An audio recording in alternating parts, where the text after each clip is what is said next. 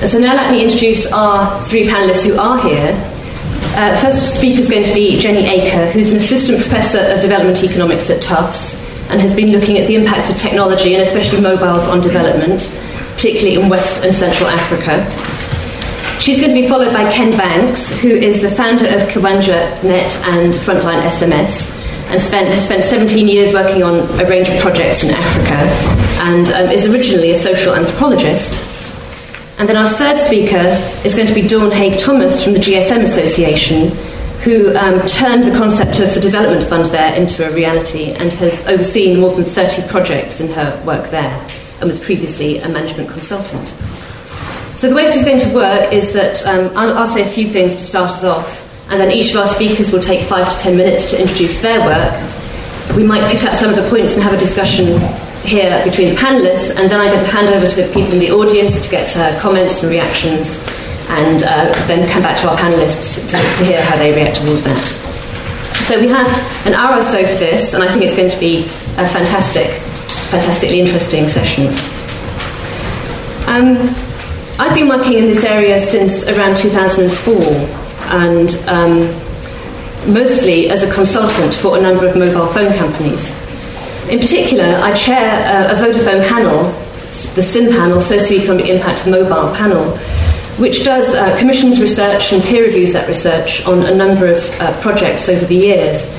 We started out with a report on Africa in 2005, and that included um, a well known paper by Len Waverman and some co authors, which was the first estimate of the growth impact of mobiles.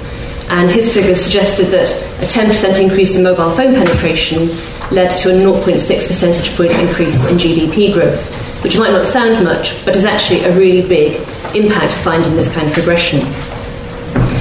And since then, the estimates of the impact of these technologies, uh, mobiles and, and, subsequently broadband, have only, only gone up over time.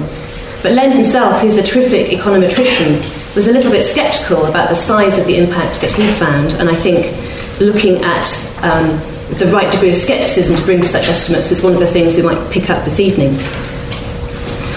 That particular panel, the SIM panel, has since published reports which are available on the company website on um, mobile transactions and on India, and we're midway through a project now on mobile broadband.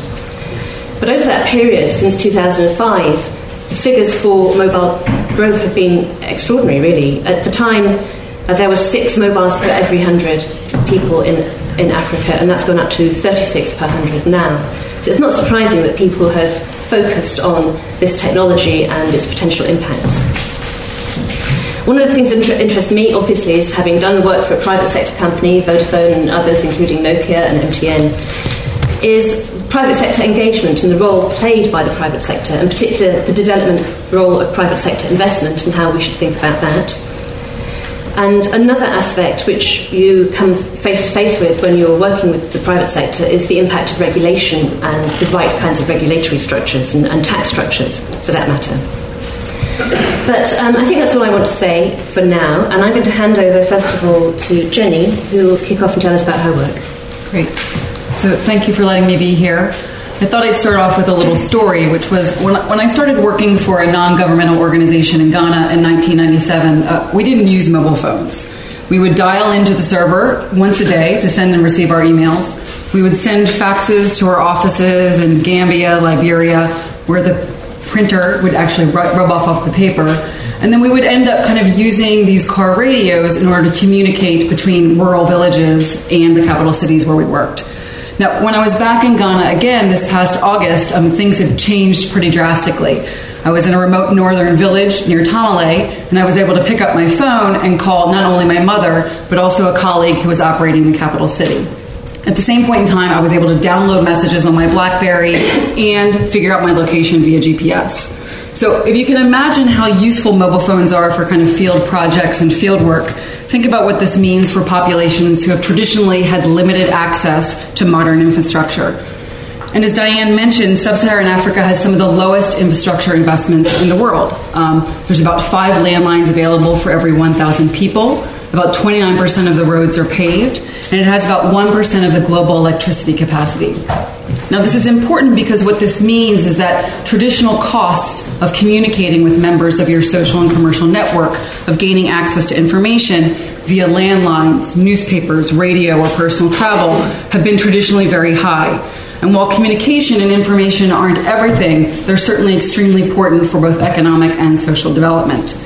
So, mobile phone communication, by contrast, has really reduced the cost of communicating over long distances. And what we've seen over the course of the past decade is a wide spread in mobile phone coverage. About 60% of the um, sub Saharan African population currently has access to mobile phone coverage, and it's estimated that mobile phone coverage will be in most villages by the time of the British Olympics. At the same time, despite the relatively high cost of these handsets and services, we've also seen an increase in adoption.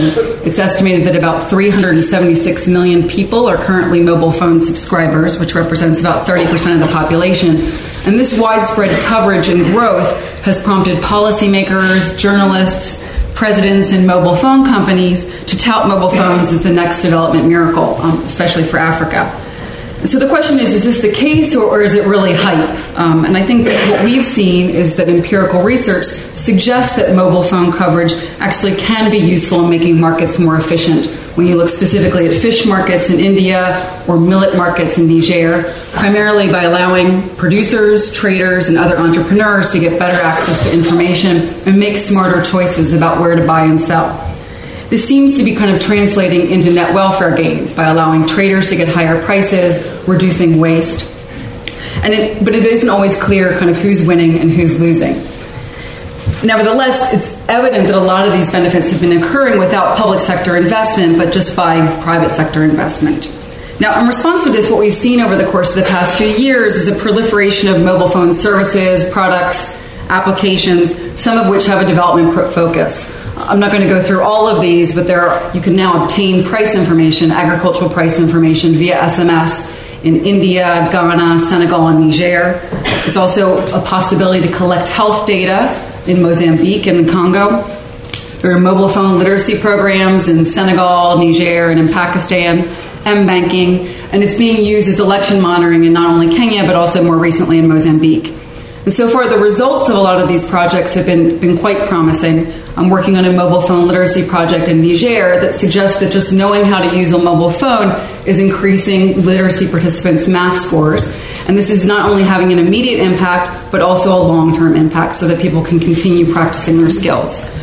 So I think that we can and should be very excited about these innovations as they have the potential in order to kind of provide services that weren't available to poorer populations previously. At the same time, if we're thinking about this as a development tool, there are four lessons that I would really like to focus on or end with. First, I think it's pretty clear that mobile phone or mobile phone coverage has had an impact on market efficiency and welfare in certain contexts, but this is still for certain products in certain countries. We don't know, if this is going to be kind of a general trend, and it's not clear if these will gen- tra- generally translate into larger GDP gains. Second, while the kind of the excitement over mobile phones has spawned the growth of a lot of new applications, which is great. I don't think that we can always take for advantage um, the, the belief that using mobile phones is always going to be the better approach in terms of a more effective outcome or whether or not it's more cost effective. And I would really encourage us to look to pilot projects that would be comparing the traditional approach with a mobile phone based approach and comparing the costs and benefits of both of them to see whether, which one is going to be best. Third, I think that even if we find that mobile phones are better in providing certain services, whether it's banking, health information, or price information, or education, uh, we can't we shouldn't be treating them as the silver de- bullet for development. Uh, you know, we can't be so overly excited to, to, be negating or ignoring other investments that are going to be really necessary for development, like power, roads, and landlines. And finally, I think that if we, we do feel that mobile phones are a useful development tool, IT policy has to be something that we're discussing. I mean, despite the drastic reductions in costs of mobile phone handsets and services over the course of the past decade, uh, they're both relatively quite expensive, especially when you're looking at that in relationship to per capita income. And this is something that could be limiting actually the potential benefits of this technology. Thank you. Thank you, Jenny. Let's go straight on to Ken. Thanks, Jenny. Um, it's great to be here. I'm glad you all managed to show up after a long day. Um, my career in mobile has been largely accidental. I never really thought that I'd be working in it after after eight years. But but when I actually stumbled into the discipline, uh, it was actually a very very good time because in in 2003 when I did my first early mobile research in South Africa and Mozambique. Things were beginning to happen, but it was still very, very early. And when I would speak to people and meet people, and they'd ask what I'm doing, and I would say, well, I'm trying to figure out how conservationists in the field can use mobile technology to help conservation work and help uh, in development and help rural communities to develop and communicate. The first question was always, well, how can anybody out there afford a phone? And it was a pretty valid question because phones were still largely expensive. You needed contracts to buy them. There was little or no prepay. Uh, many people didn't have credit. And there was clearly potential, but there were lots and lots of barriers. And over the last eight years, uh, many of those barriers have, have come down. And one of the really big things to happen uh, over that time really has been the introduction of prepay, which has allowed people to get hold of SIM cards without needing credit histories and fixed addresses and all those types of things. And I think that uh, certainly for me, it's been very, very interesting to witness that growth. Um, my work really is it's very practical. So for about 17 years now, I've been involved in many projects across Africa. I've lived and worked in about eight different African countries. My last really significant work was 2002. I lived in Nigeria for a year and, and, ran a primate sanctuary. So you can probably tell from that that I'm not actually really um, necessarily qualified in IT to be doing mobile work, but it became very clear that mobile phones could become very, very useful. Uh, part of the challenge for me was, uh, certainly in that very early work, that the potential was there, but there were many, many barriers, and we were sort of talking about digital divides in those days, and we still do talk of digital divides, and some people claim that, that the divide is now gone. Uh, I would argue that it's, uh, it's maybe smaller, but it's still there. But what we were doing was that, that people were building tools for non profit organizations to use in the field to communicate en masse with communities, whether they're farmers, healthcare workers, human rights activists, or whatever it might be. They were building tools for these people to use, but the tools didn't actually work in many of the places where the problems were most severe. So many of the tools required the internet, they required high levels of, of technical expertise, they required maybe plenty of money, and they really weren't things that most people could use. And, and what I was witnessing uh, seven or so years ago was this tendency to build fairly technical, high tech, quite sexy solutions to allow non-profits to send large numbers of messages to people or to collect data uh, or to do whatever it was they were doing. And many smaller grassroots NGOs were completely left out because they couldn't access that technology. And I think a lot really hasn't changed when I look at what's happening even today in that area. People get very excited by iPads and Android phones and iPhones and cloud based technologies. And in almost all the places where I've worked, uh, across Africa in particular, those technologies don't either exist or they don't work. And I think we need to sort of go back to basics to a large extent when we're looking to exploit the proliferation of mobile phones and make sure that we, if we're genuinely interested in helping non-profits in turn help some disadvantaged communities in the areas they work, that we build tools that work in the places where the problems actually exist. Uh, so, for the last seven or eight years, I've been really working on this problem. How do we lower the barriers to entry for these technologies? How do we build appropriate technologies for these organizations to use? How do we ensure that these tools genuinely empower the users who need to deploy them to solve their own problems? Many of the people that I meet who are building things to solve problems actually don't own the problem and in many cases don't actually understand the problem. They're very, very far away from the malaria crisis or the human rights crisis or the HIV AIDS epidemics, and they have a, a pretty rough idea of how a mobile technology might solve a problem. But for me, the best people to do that are the people actually on the ground in those countries who have a better understanding of the problem itself, a better understanding of the culture, a better understanding of the geography, gender issues that might exist in that area, uh, literacy, and all those other things. Uh, so, when it comes to sort of building these tools and developing solutions for mobiles and development, I think the way we need to be going is thinking about how we provide tools to people that allow them to take them themselves to deploy in their own areas without needing to fly dozens of potentially consultants out to those areas to train and deploy and make sure they work, to actually genuinely empower people so that these tools can be taken um, and really pulled by the owners of the problems rather than pushed out by us.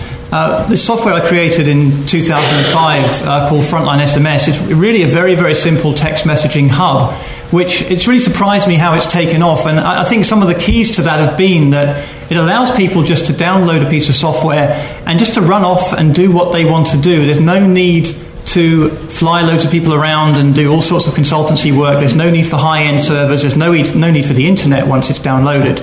Uh, it's very, very simple to use. And for me, that's what empowerment looks like. Because if, if users can take a tool and deploy it themselves, there's an incredible sense of achievement among the users when they do that.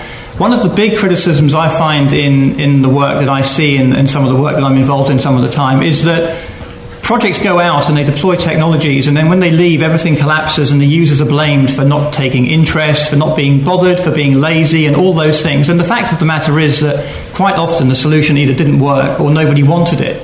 And I think we need to sort of get around that mindset and figure out different ways of, of delivering these tools. Some of the really interesting things happening right now, uh, particularly in Africa, is this sort of rise of the innovation hub. In the last year or two, we're seeing incredible movement on the development and creation of business and innovation hubs. Uh, East Africa's uh, in Nairobi recently one called iHub, which has just opened up, are really trying to foster local talent, uh, local IT expertise, local knowledge of the problems that exist in those countries, and to create an environment where people can build solutions to their own problems and access local talent to do that. And that's a big shift for me. Uh, if we look at development traditionally, if you wanted to do development in the 1970s, you'd have to fly out with a bunch of concrete and build a dam, because that was pretty much what development was. But with mobile development kits and with the internet now, and just the reach of mobile technology, anybody in their bedroom can build a tool that could potentially help millions of people with very little money, very little infrastructure, and just a lot of determination and a knowledge and understanding of a problem.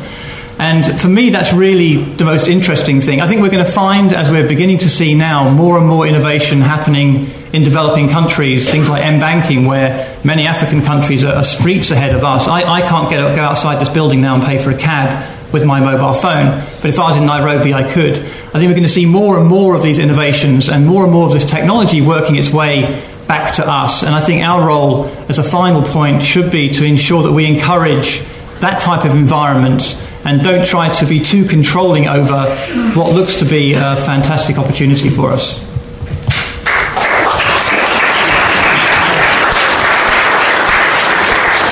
Thank you very much, Ken. And straight on to Dawn. Thank you. Hi. Pleasure to be here tonight as well. Um, if I just start off by introducing the GSMA who I work for, it's uh, to, to, set the scene. Um, so I guess I'm here representing the industry, the telecoms industry. Um, the GSM Association was started 21 years ago, and it is the global trade association for mobile phone operators. When it started, it was very much about the European operators only, and it was about ensuring interoperability between mobile phones, that when people travelled, they would be able to use their phone wherever they went to. The association has changed enormously in the last 21 years, um, really in line with the technology and in line with the demands of the marketplace. We now have over 800 uh, members, so anybody with a GSM, a mobile phone license, globally is a member of ours, and we have a presence in 219 countries. There's also a second tier of membership, which is the vendor organisation, those people that support the mobile network operators, such as handset providers and base station providers.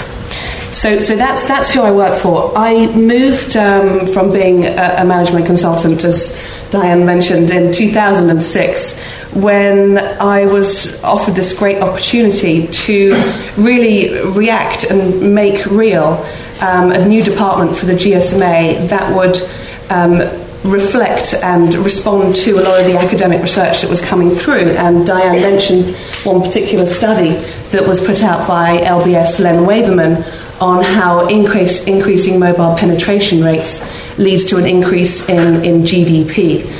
Um, at the same time, we were also seeing a lot of um, microeconomic studies coming through around farmers, around fishermen who own mobile phones, and the impact that owning a mobile phone was, was really having on, on their life. Um, I should also set the scene back in 2006, there were 2 billion mobile users. And as we've mentioned, and now five now uh, five billion anticipated by the end of the year. That's an ITU as well as a, a GSMA um, statistic.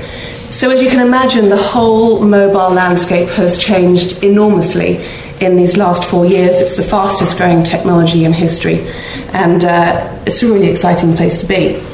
Um, just by the nature of what we do as an industry, um, we are helping with social and economic development. I you know, very much uh, firmly believe that, and our, our mantra is, um, is well used. You know, doing good is good business.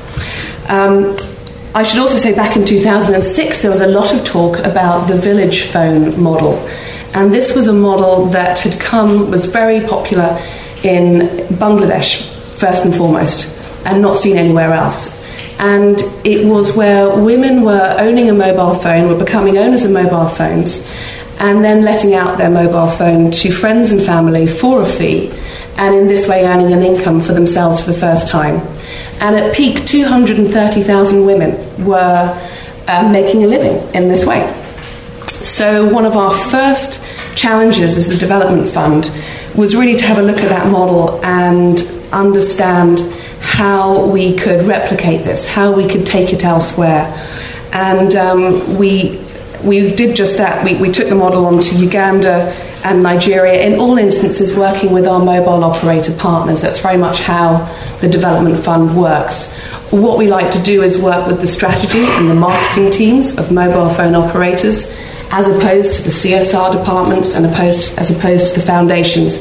We very much believe that serving the base of the pyramid should be core business.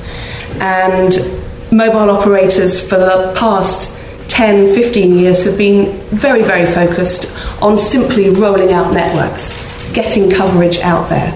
And the urban areas, generally in the developing world, are now starting to become saturated and increasingly they're looking to, to the rural areas. Um, but there's been a real land grab going on in the operator space, just simply to get coverage out there. And therefore, what we did was provide project managers, business analysts, um, uh, typically with an MBA or a consulting background, who would go and do the figures and say, This is the value of your base of the pyramid marketplace. Um, please, can we work with you to move into it, to help you move into it?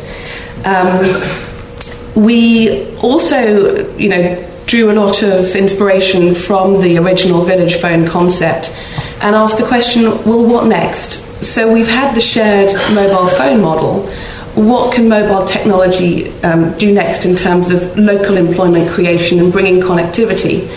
And the answer was, of course, 3G uh, or edge enabled um, internet connectivity.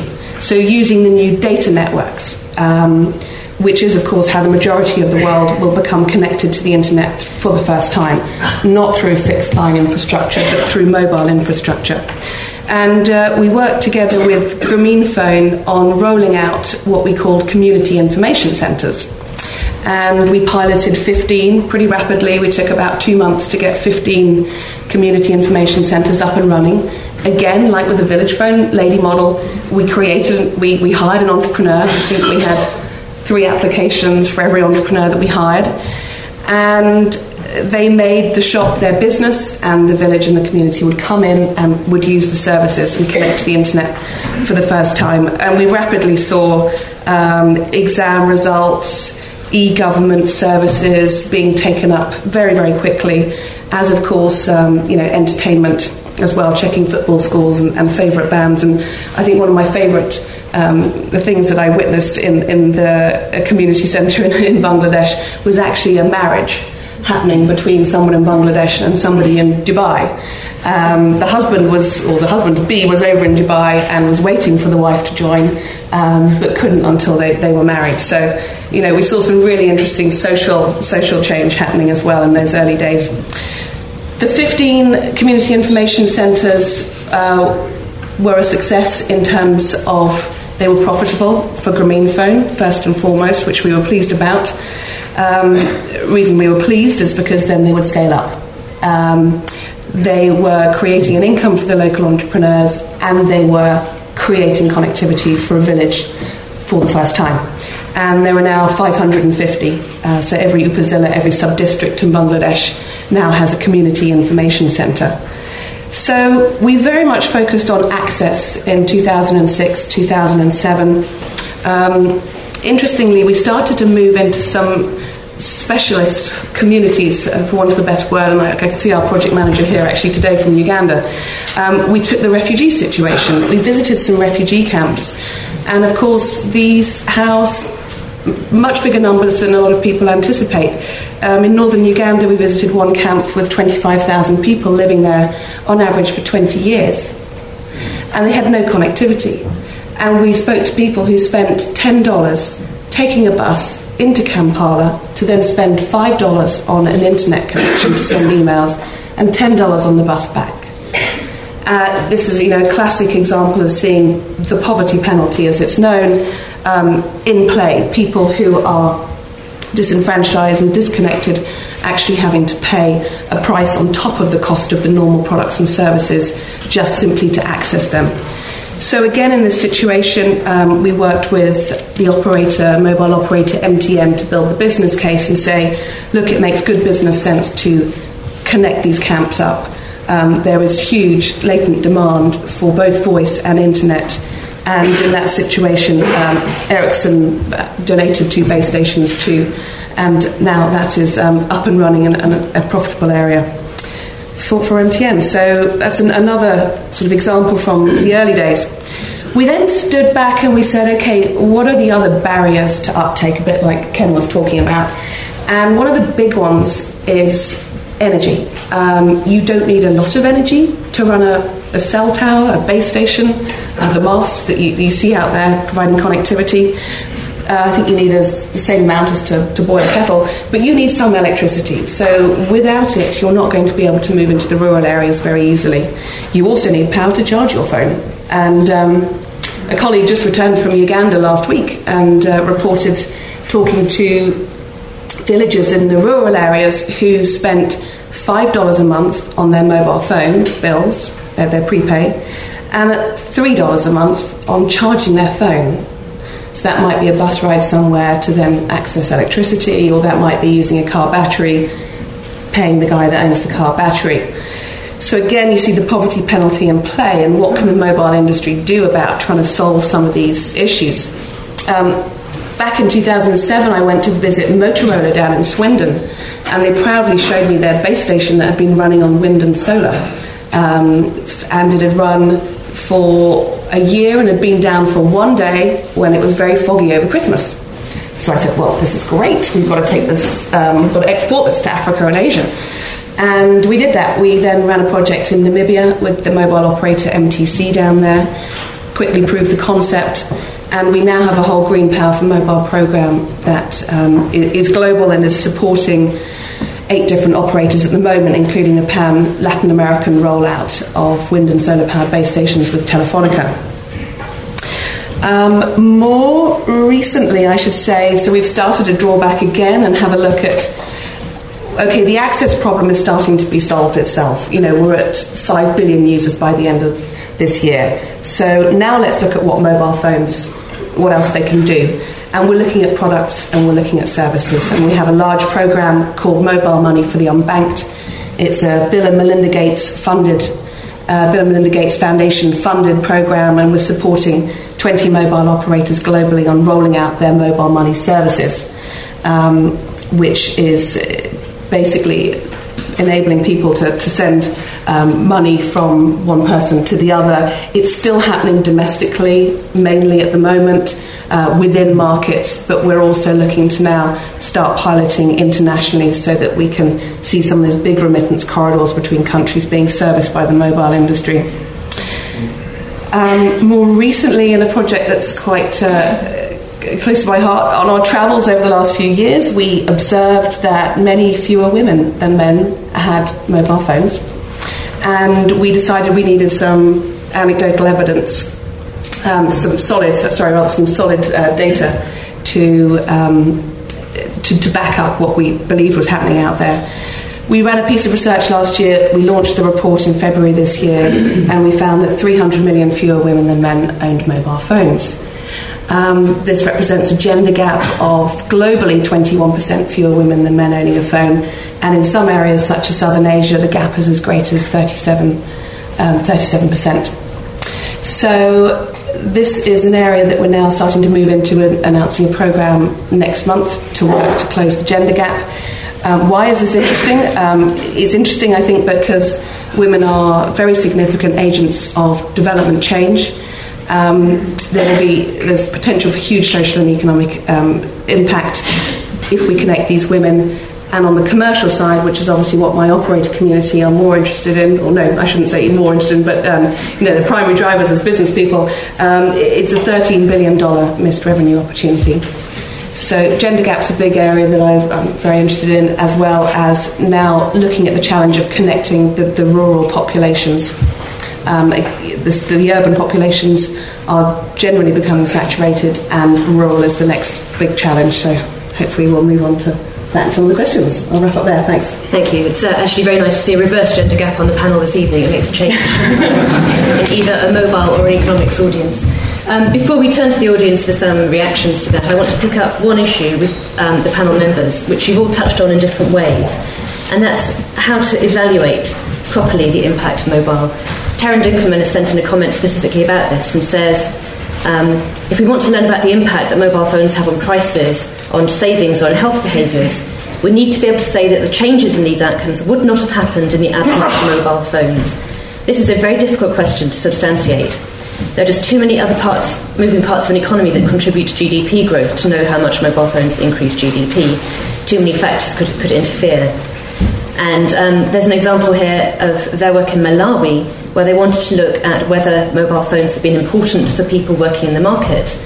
But they realised that the um, phone operators were not randomly building cell towers, they were building them along main roads or in urban areas and tourist areas before expanding into the rural areas. So that meant that to make the comparison, you had to match the areas much, much more carefully than they had first, they had first realised. So, on, on, this evaluation question, um, Jenny, you mentioned this first in, in your remarks. Do you think we actually have a handle on how to make these evaluations properly? I mean, I think there's two aspects. One is the, the aspect of mobile phone coverage. How is that private sector investment having an impact on markets and the way they work and function?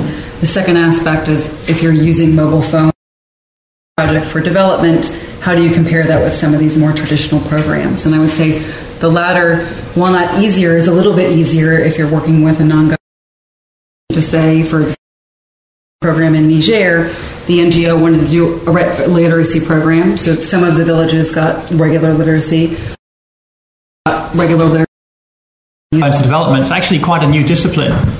You could argue it's only maybe five, six, seven years old, and we're still very much learning on our feet in most cases.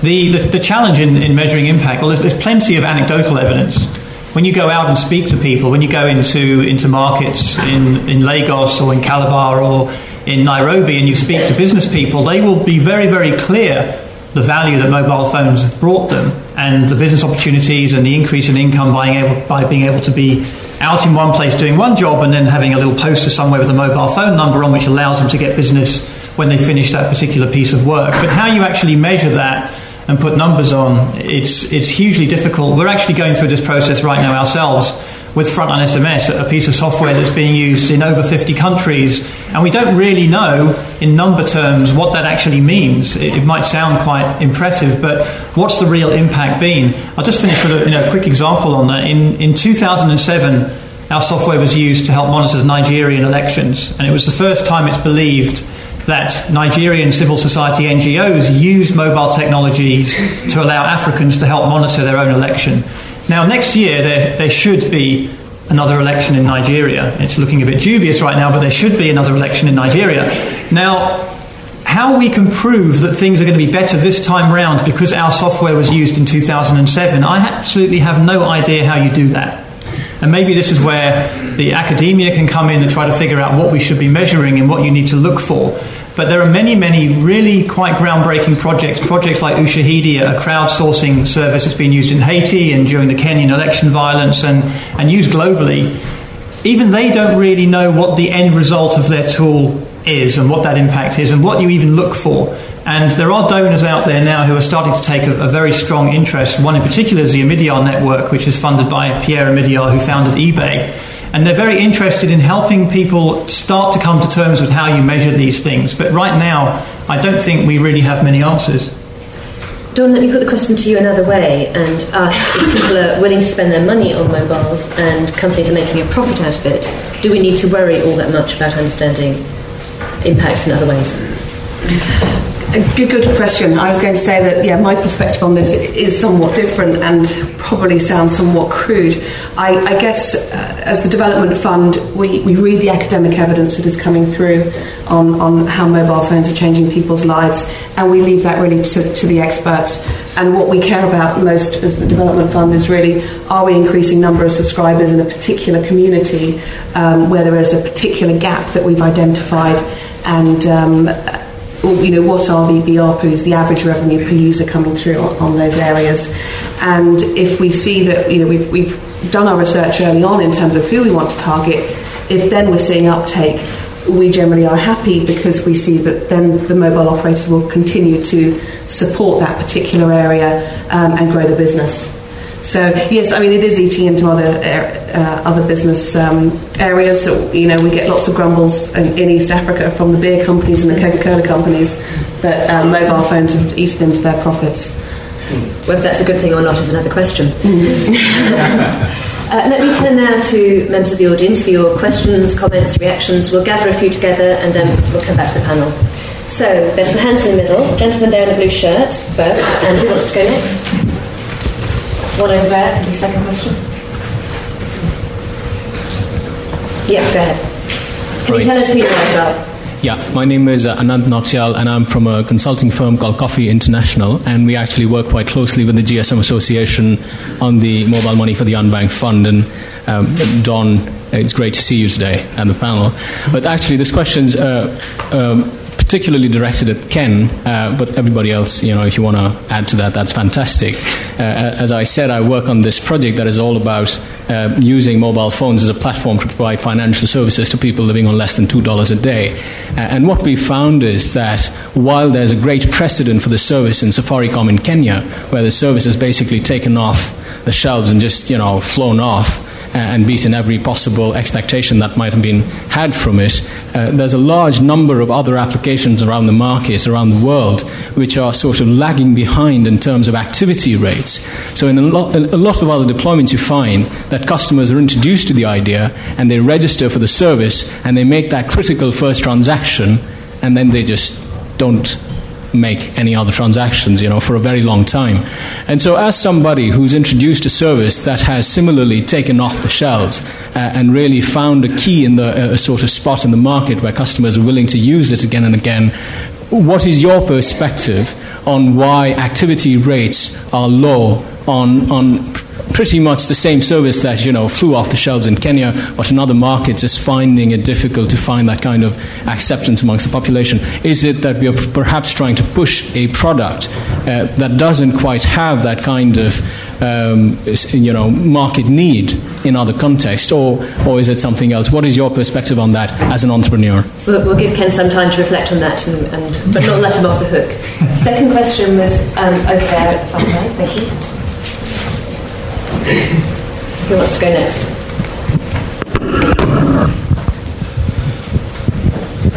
Um, my name is Rohit Singh. From the Overseas Development Institute in London. Um, I thought uh, my question is basically around the issue of access and widening access. I think Dawn, you, you touched upon that being um, a real major issue, and um, I just wondered whether things like universal access funds, where um, you know, mobile operators contribute a certain proportion of their revenues towards a centralised fund, which is then used to to subsidise rollout of infrastructure. Um, has been something that you think has worked particularly well, or has mobile competition amongst the operators themselves and government getting out of the way and allowing, you know, um, a number of operators to compete? Has that been sufficient in driving you know, sufficient competition to drive the prices down and increase penetration and so on.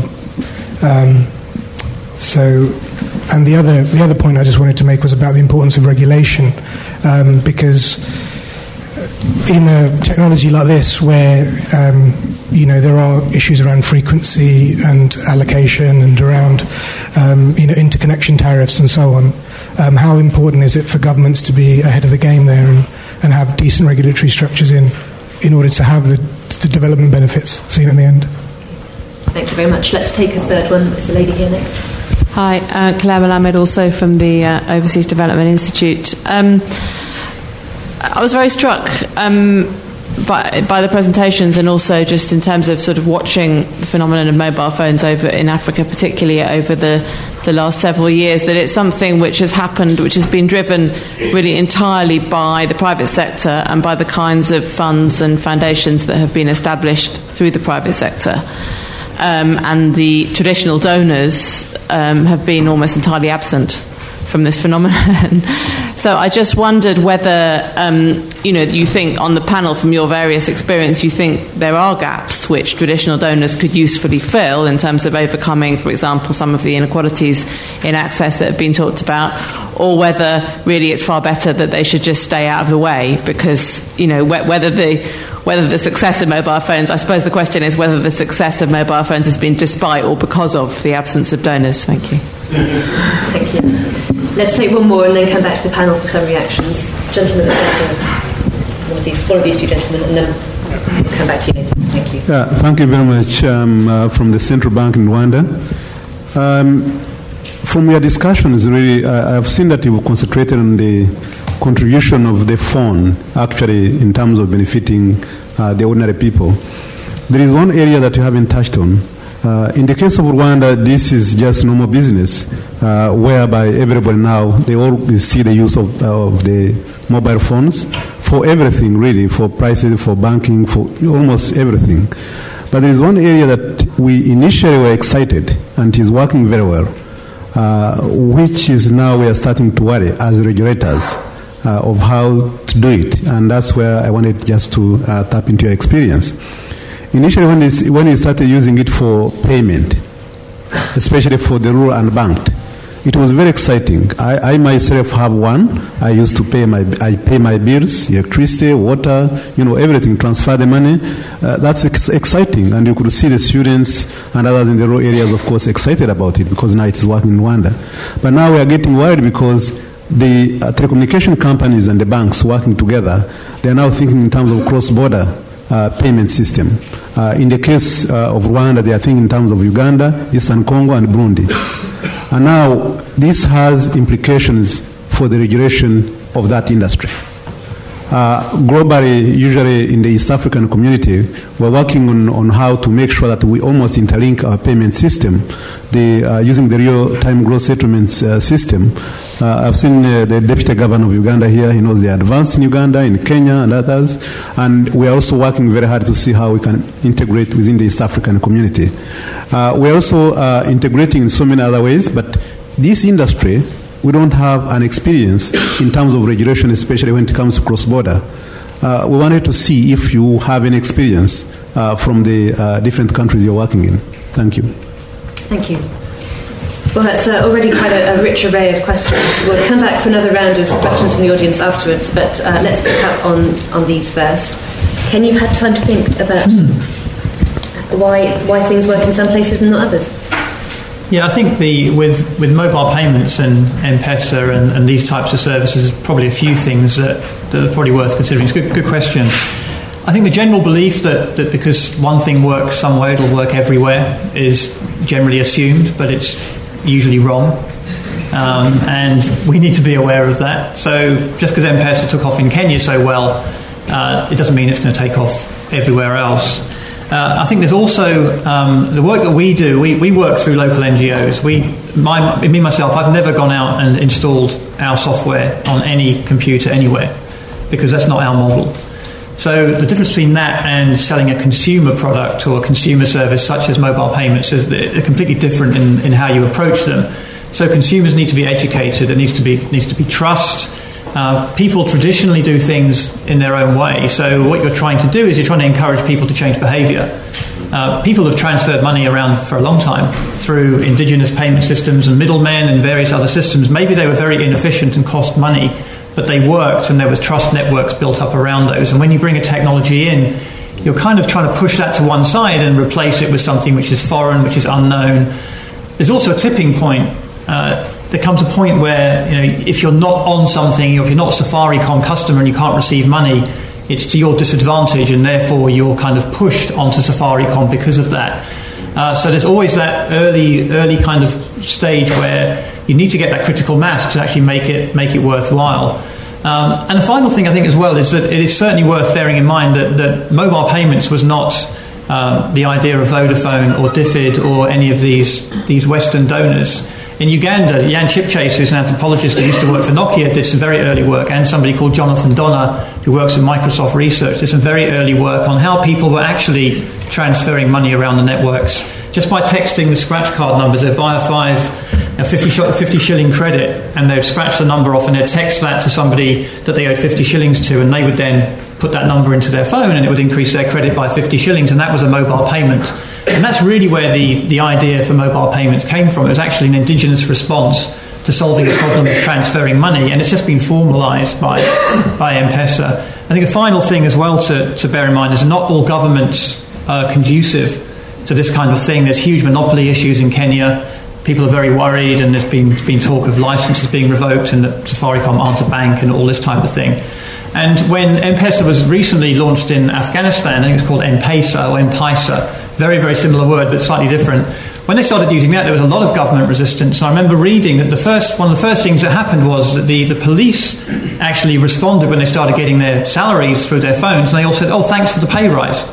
And what was happening was that, that officials were creaming off money from salaries before they were going to the police. And once the mobile payment system was in place, they were actually getting their full salary and they thought they were getting a pay rise. So there's lots of, lots of behavioural things that we need to think about. The technology is actually very, very easy, but it's all the sort of behavioural, cultural, long standing traditional things that we need to consider to, to determine whether or not these things will replicate and will work in other places. I might um, follow up on that and, and, pick up on this last question too. Um, as Ken says, countries are different, and um, when you're thinking about mobile payments, you need to think about about the retail outlets, and that's very different in Kenya than it is in India, where mobile payments are following a different model. You need to think about the regulatory environment and the competition policy, and all of those will have different impacts on, on the success in different countries. And I think just to follow up on that, the regulatory issues around mobile money are a particularly difficult case, and um, very different as between remittances and the sort of the sort of um, uh, cross-border normal transactions that, that you're talking about.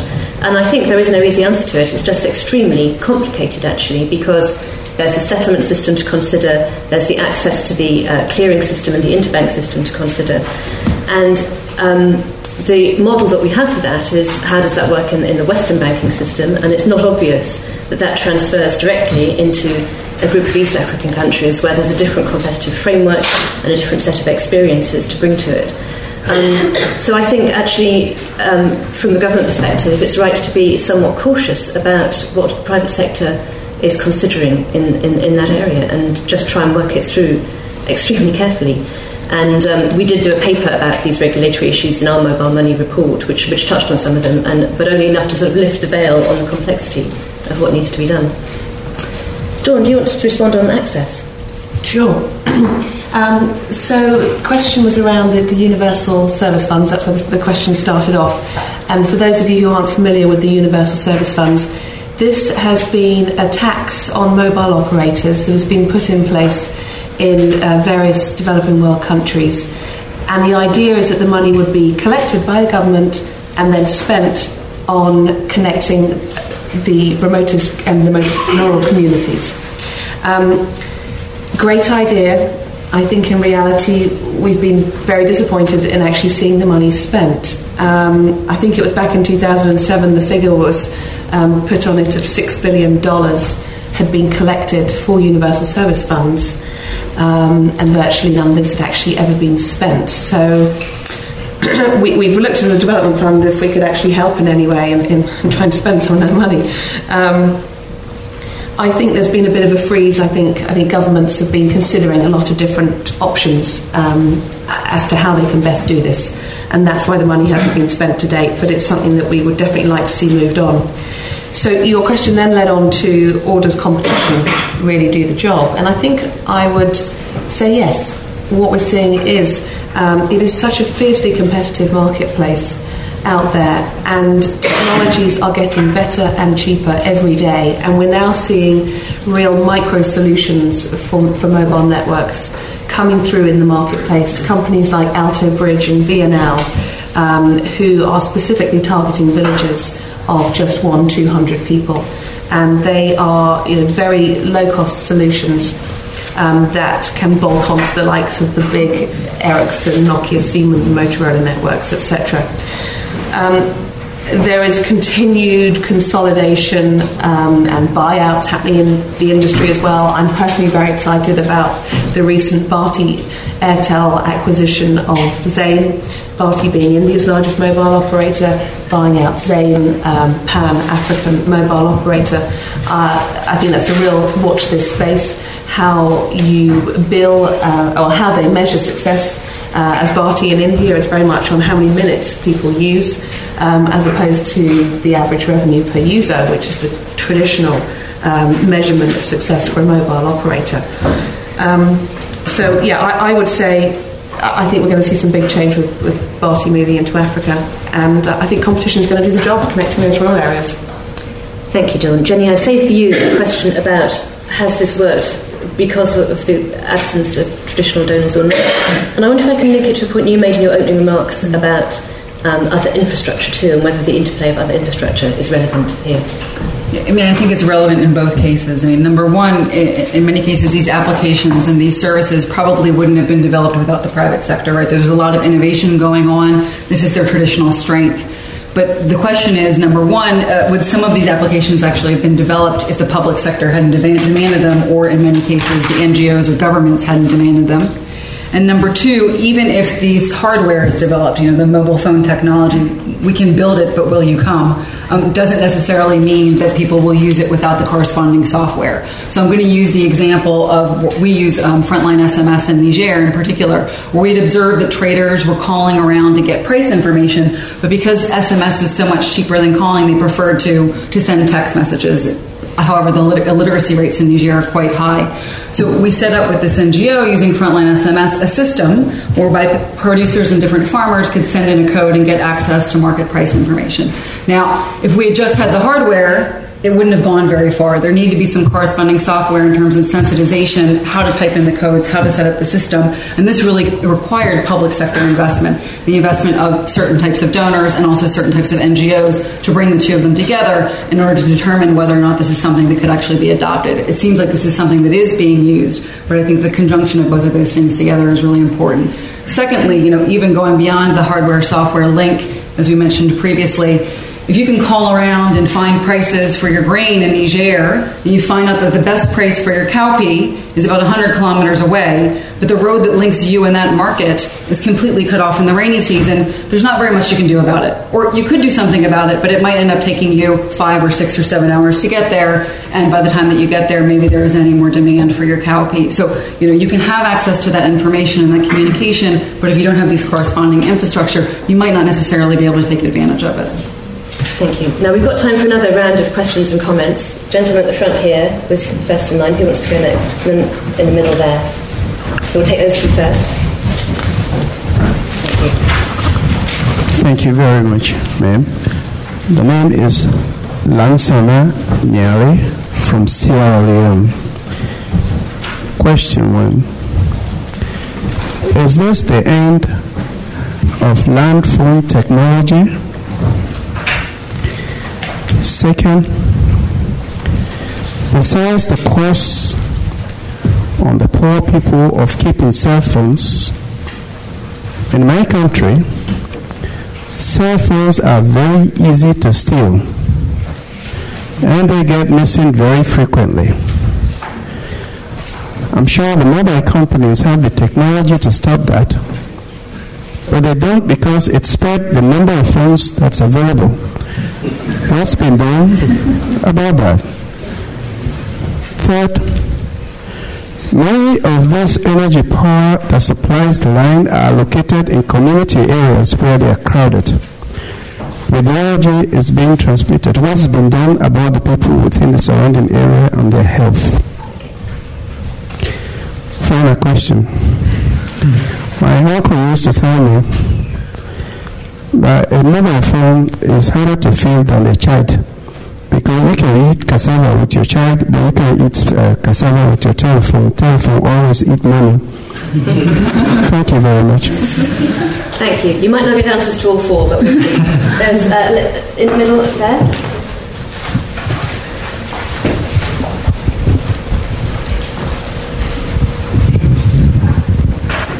Um, Amoti Benaisa from Uganda.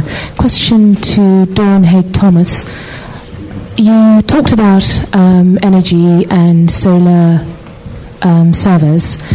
Where, where are you to date with in terms of solar mobile phones? I know there was a discussion saying that there is not enough um, manufacturers of solar panels in order to make um, solar mobiles or make it viable for, for um, operators or uh, mobile production. But I'd like to know um, where you are with that.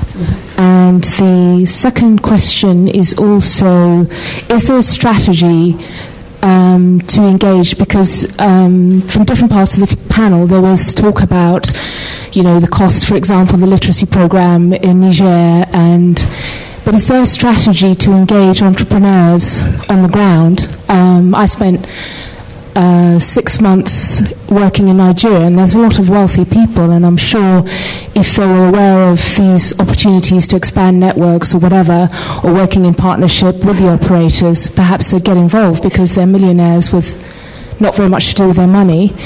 Um, so I'm just wondering if there is a strategy to engage such entrepreneurs that are already on the ground. That's my question. Thank you.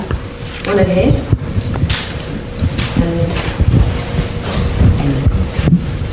Hi. It's working. Hi. My name is Nicola Mustawako from the International Growth Center. Um, well, my question is um, I would like if it's possible to shift a little bit from the uh, technological point of view and asking uh, from a more sociological perspective. Um, uh, studying development, I found that um, one of the biggest problems is social cohesion, so the lack of social cohesion, the lack of communication between different groups in, in the same nation. And I'm wondering, do you think that um, this new era of mobile phone in the new country could help in fostering communication and transparency in uh, between different groups in the same nation. And I'm, you know, I was very, very impressed by the, the, the, example that Mr. Banks gave before about the Nigerian election. And if it, this is the case, I'm wondering if uh, there's the possibility, the space for collaboration from the between the private company and the government in order to provide, uh, I can say, uh, a more uh, um, solid consensus and stability for uh, for for the government election and then for you know solving the time time consistency problem. So the mobile phone, the technology is uh, available and is willing to, uh, how can I say, solve the communication problem, or there's a lack of, of consumption in uh, in uh, in this country that. Um, that is still stronger the the, the, the, the new the new technology era. Yeah. And um, somebody in the middle had their hand up. Oh yes, gentleman in the blue t-shirt in the middle there.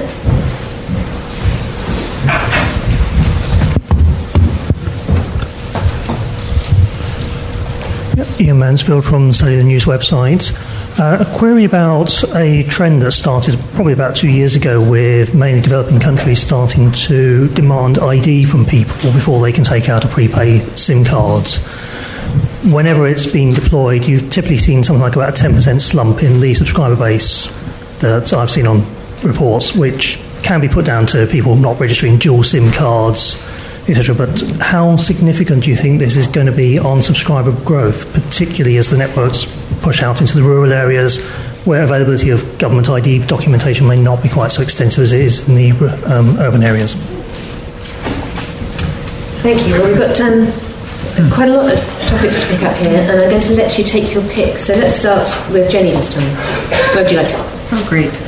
Um, so maybe I would just talk a little bit about the sociological perspective, even though I'm not a sociologist, but having kind of observed this impact. And I think that mobile phone technology can go both ways. I mean, on, on, on one hand, because it reduces these communication costs, you could talk with people more frequently. People that we talk, speak with in Niger primarily have said that they've used it to communicate with family members in the capital city, if they're in northern Nigeria, if they've migrated somewhere. So it makes these communications more frequent, not only if there's a shock.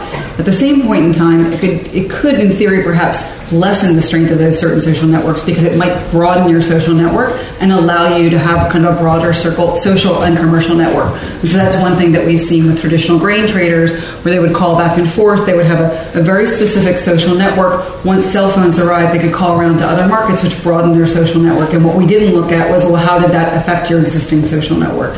In terms of, though, kind of providing access to greater transparency, I think Ken had mentioned this is really the, the power of frontline SMS and Ushahidi with these elections. So, so, last year I worked with Pedro Vicente on this program in Mozambique. It's also been used in you know Ghana and Sierra Leone, in India and Mexico, uh, whereby you know people could either call in, go on the web to report potential electoral violations. We also received SMS messages, which provided information on civic education, and this has been not necessarily credited for making the elections more free and transparent, but it allowed people to kind of voice their concerns if they viewed a violation of the electoral process happening. More recently, in the election or the, the, the election violence or the riots about two weeks ago in Mozambique, what you saw again is that people were calling in using SMS, using Ushahidi to report the advent of these riots or whether or not kind of police officers were being violent with certain populations. And so I think that there is a potential for this to be more transparent. At the same point in time, it's a double edged sword in the sense that um, if that information isn't monitored, if it's not verified, or you say, well, I've received this report, is someone on the ground actually there to say, well, yes, this actually happened or not, then there's always the possibility that this could spread misinformation. So, you know, information is good, but it has to be the correct information and there has to be a system for verification. Thank you. Ken, what would you like to pick up? I can do two sentences on, on four if you like, and do it quickly. Um, Remind us which one four was. Um, well, on, on, four of them. Oh. the, the theft one is, um, is a, I have no answer to that, but I do know that a study in, in Nigeria that uh, market traders cited theft as being the biggest barrier for them to own a phone. And they were very, very concerned about the theft of particularly higher end phones, so people weren't very, um, certainly didn't flash their phones around particularly. How you get around that is another question, but it was certainly a big concern in, in that survey. I think the um, the transparency thing that um, Jenny just touched on as well. I think the, the important thing to remember about these systems that allow people to, to communicate and to communicate across cultures and to report things to more generally, there has to be a will on the ground for those organisations or those people to do it the technology is there now. So one of the things that Ushahidi struggle with to a degree is that when, when something happens somewhere, there's an earthquake, there's violence, election, somebody will email them and say, are you going to do something around this event? And they will know, you know, we need somebody in that country who's actually concerned about fixing the problem to actually do it. So there has to be a will. The technology is there, it has to be a will to actually make it work. And there is a lot of issues around misinformation. The Mozambique riots recently, SMS was actually blamed for causing a lot of the riots and misinformation, spreading of malicious gossip and, and, and innuendos and all sorts of things around, around that. And then finally, the, um, the SIM registration one. I do know, certainly through our work and certainly with Frontline SMS, which initially for the first two and a half years was really seen as an activist tool. The first users were in countries where the regimes were, were particularly unfriendly to free speech, and they found it very, very useful uh, as a way of spreading information and messages uh, in those places. Since the registrations have come in, though, it's become increasingly difficult for free speech in countries where governments don't necessarily want it. Whether or not sales go up and down, I'm not particularly bothered.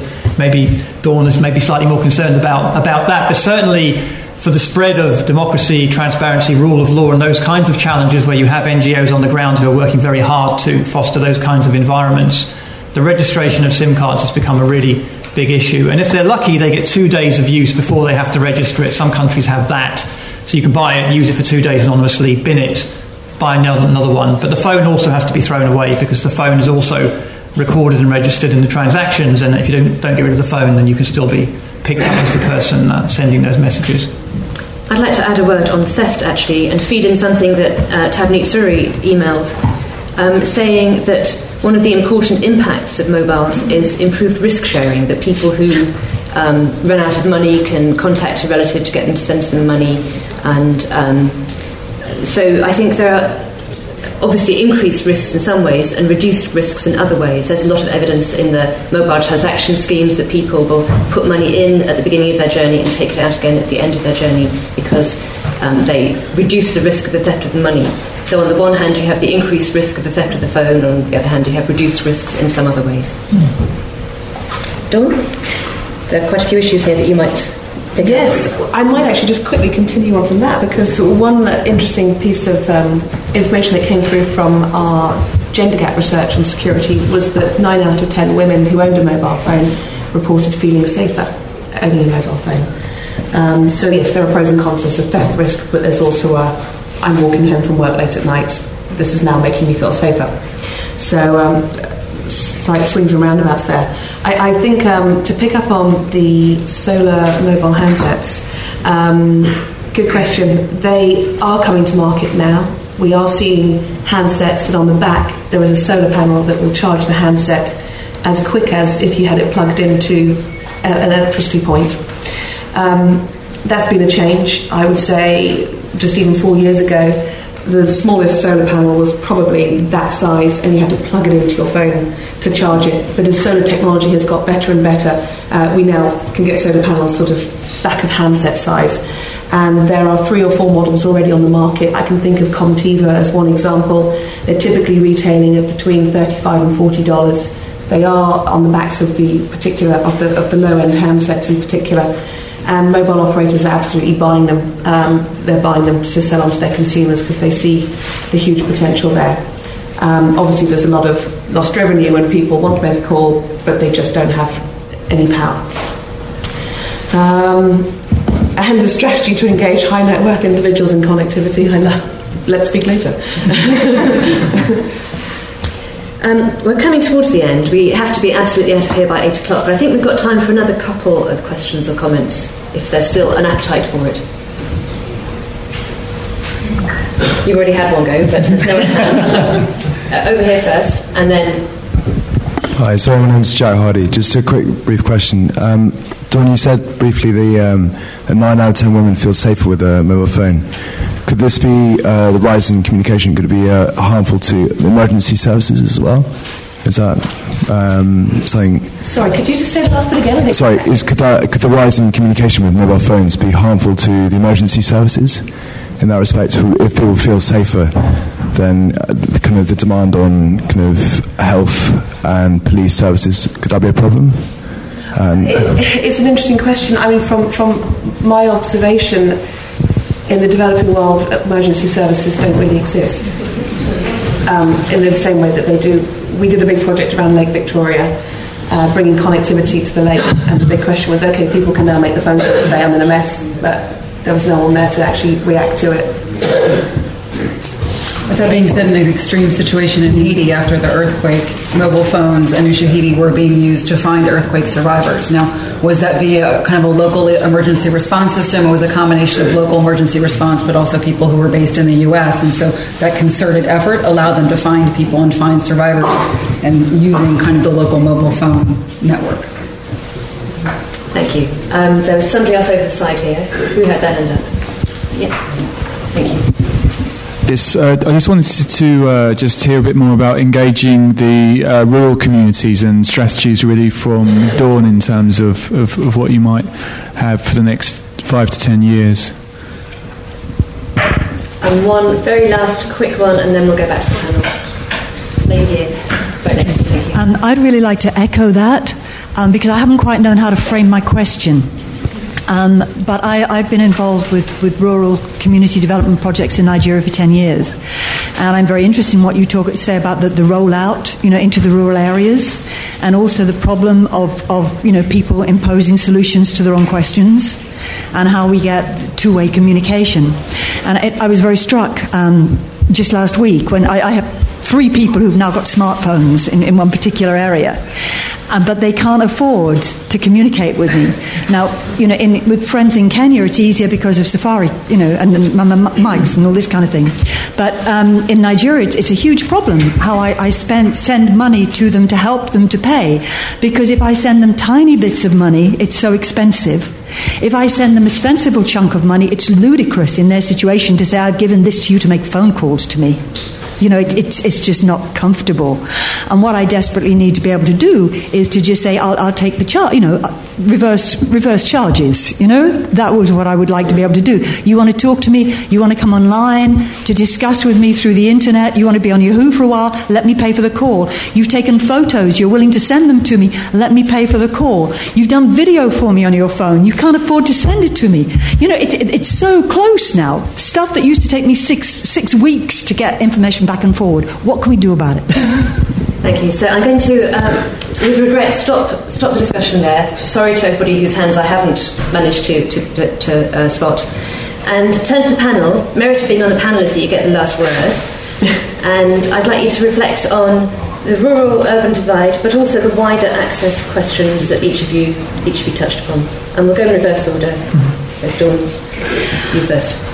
I would say that the, we see three big challenges with connecting the rural areas. Um, one is the power conundrum. Um, how do we get power into these areas? 1.6 billion people still live in areas where there is no electricity, and a further billion people live where they have inconsistent grid access. Second of all, literacy. Literacy tends to be lower in these areas, and therefore that can be challenging with operating a handset and certainly limiting on SMS and other products and services, value added services that mobile phones are now starting to deliver and third of all, cost. Again, you know, three quarters of the world's poor live in rural areas. Um, these particularly poor populations struggle to afford the cost of the handset and struggle to afford the cost of um, of airtime. So that, that's my job to look at those three areas and uh, see how we can make improvements. You specifically mentioned the digital divide in your opening remarks. Yeah, I think um, mobile is becoming such a huge topic, and there's so much hype and excitement, and so many things you can do. I think the first thing to do is actually think about what impact you can have or what bit you can do and what bit you can do well because you could spend your entire lives just spreading yourselves very, very thinly trying to solve all sorts of problems and, and maybe half solve them or, or even less less than that. For, for us, we don't get involved because we can't in the spread of mobile networks. That's for the private sector, for operators to do. But once the signal's there and once the phones are there, then we can be useful. Uh, and certainly when it comes to rural communities and helping foster communications in the, these places, we work very hard with our software and with NGOs once the infrastructure is in place and once the, the, phones are in the hands of these people on $2 a day to help figure out what you can send them that's useful either through health or economic empowerment or human rights or whatever the actual challenges might be. If there's no mobile phone network, and I regularly get emails from, from NGOs saying, we'd love to use your software, but there's no mobile network in our village. Well, sorry. I mean, we, we just can't do anything about that. You know, give us a call back when there is, um, or go and lobby your, your government. So that's where we step in at, at that point. And a final point on the, the, the sort of the airtime thing. Um, your, your, friends could always just you know ring you and hang up and flash you and beep you and all the different terminology that, that people use to describe that, and you could ring them back, and that way you would then at least on a phone call, would actually carry the cost of that phone call. But there are websites, and there are increasing numbers of people trying to figure out how airtime uh, can be transferred internationally and how you can top people's phones up. And if you Google it, you'll find a whole bunch of sites. Whether or not they'll be on the network that your friends are on, they might have to switch networks. But, but there are increasing numbers of sites that actually allow you to do that. Jenny, last word to you. Um, so I think I think that maybe just I have three thoughts on this. The first, I just want to echo the idea of literacy.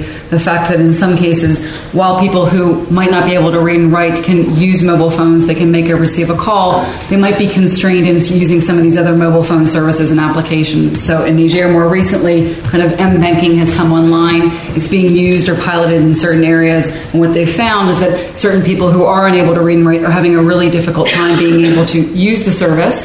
And then there's the whole issue of kind of whether whether or not someone else could use their mobile phone on their behalf without them knowing it. And so I think that this is something that is really going to be a major issue uh, if we want these other applications and services to be of value. The second thing is that I think that you know there are obviously differences within each country. There are ethnic differences. There are sociological differences between urban and rural areas. There are very important differences as well. And I think that we have to be mindful of the fact that just because the technology exists doesn't necessarily mean that it's culturally appropriate for everyone within the society to use that mobile phone technology and then take that information and communication and translate it into action. And we need to be mindful of that while we're developing new applications and services, which kind of kind of mirrors what Ken said previously. A lot of these mobile phone applications and services exists. Um, the question is how do you adapt them to the local context? You know, what do villages what? What types of information do they need? What's the best way for them to get it in an easily usable form? And I think this is going to be, you know, the applications and the possibilities are endless. The question is how can the public and the private sector work together in order for this to be useful for the populations who, who need it the most? Thank you very much. I think we could probably have carried on for another hour and a half, but unfortunately we don't have that time. So apologies again to any of you who didn't get a chance to make your remark or ask a question this evening.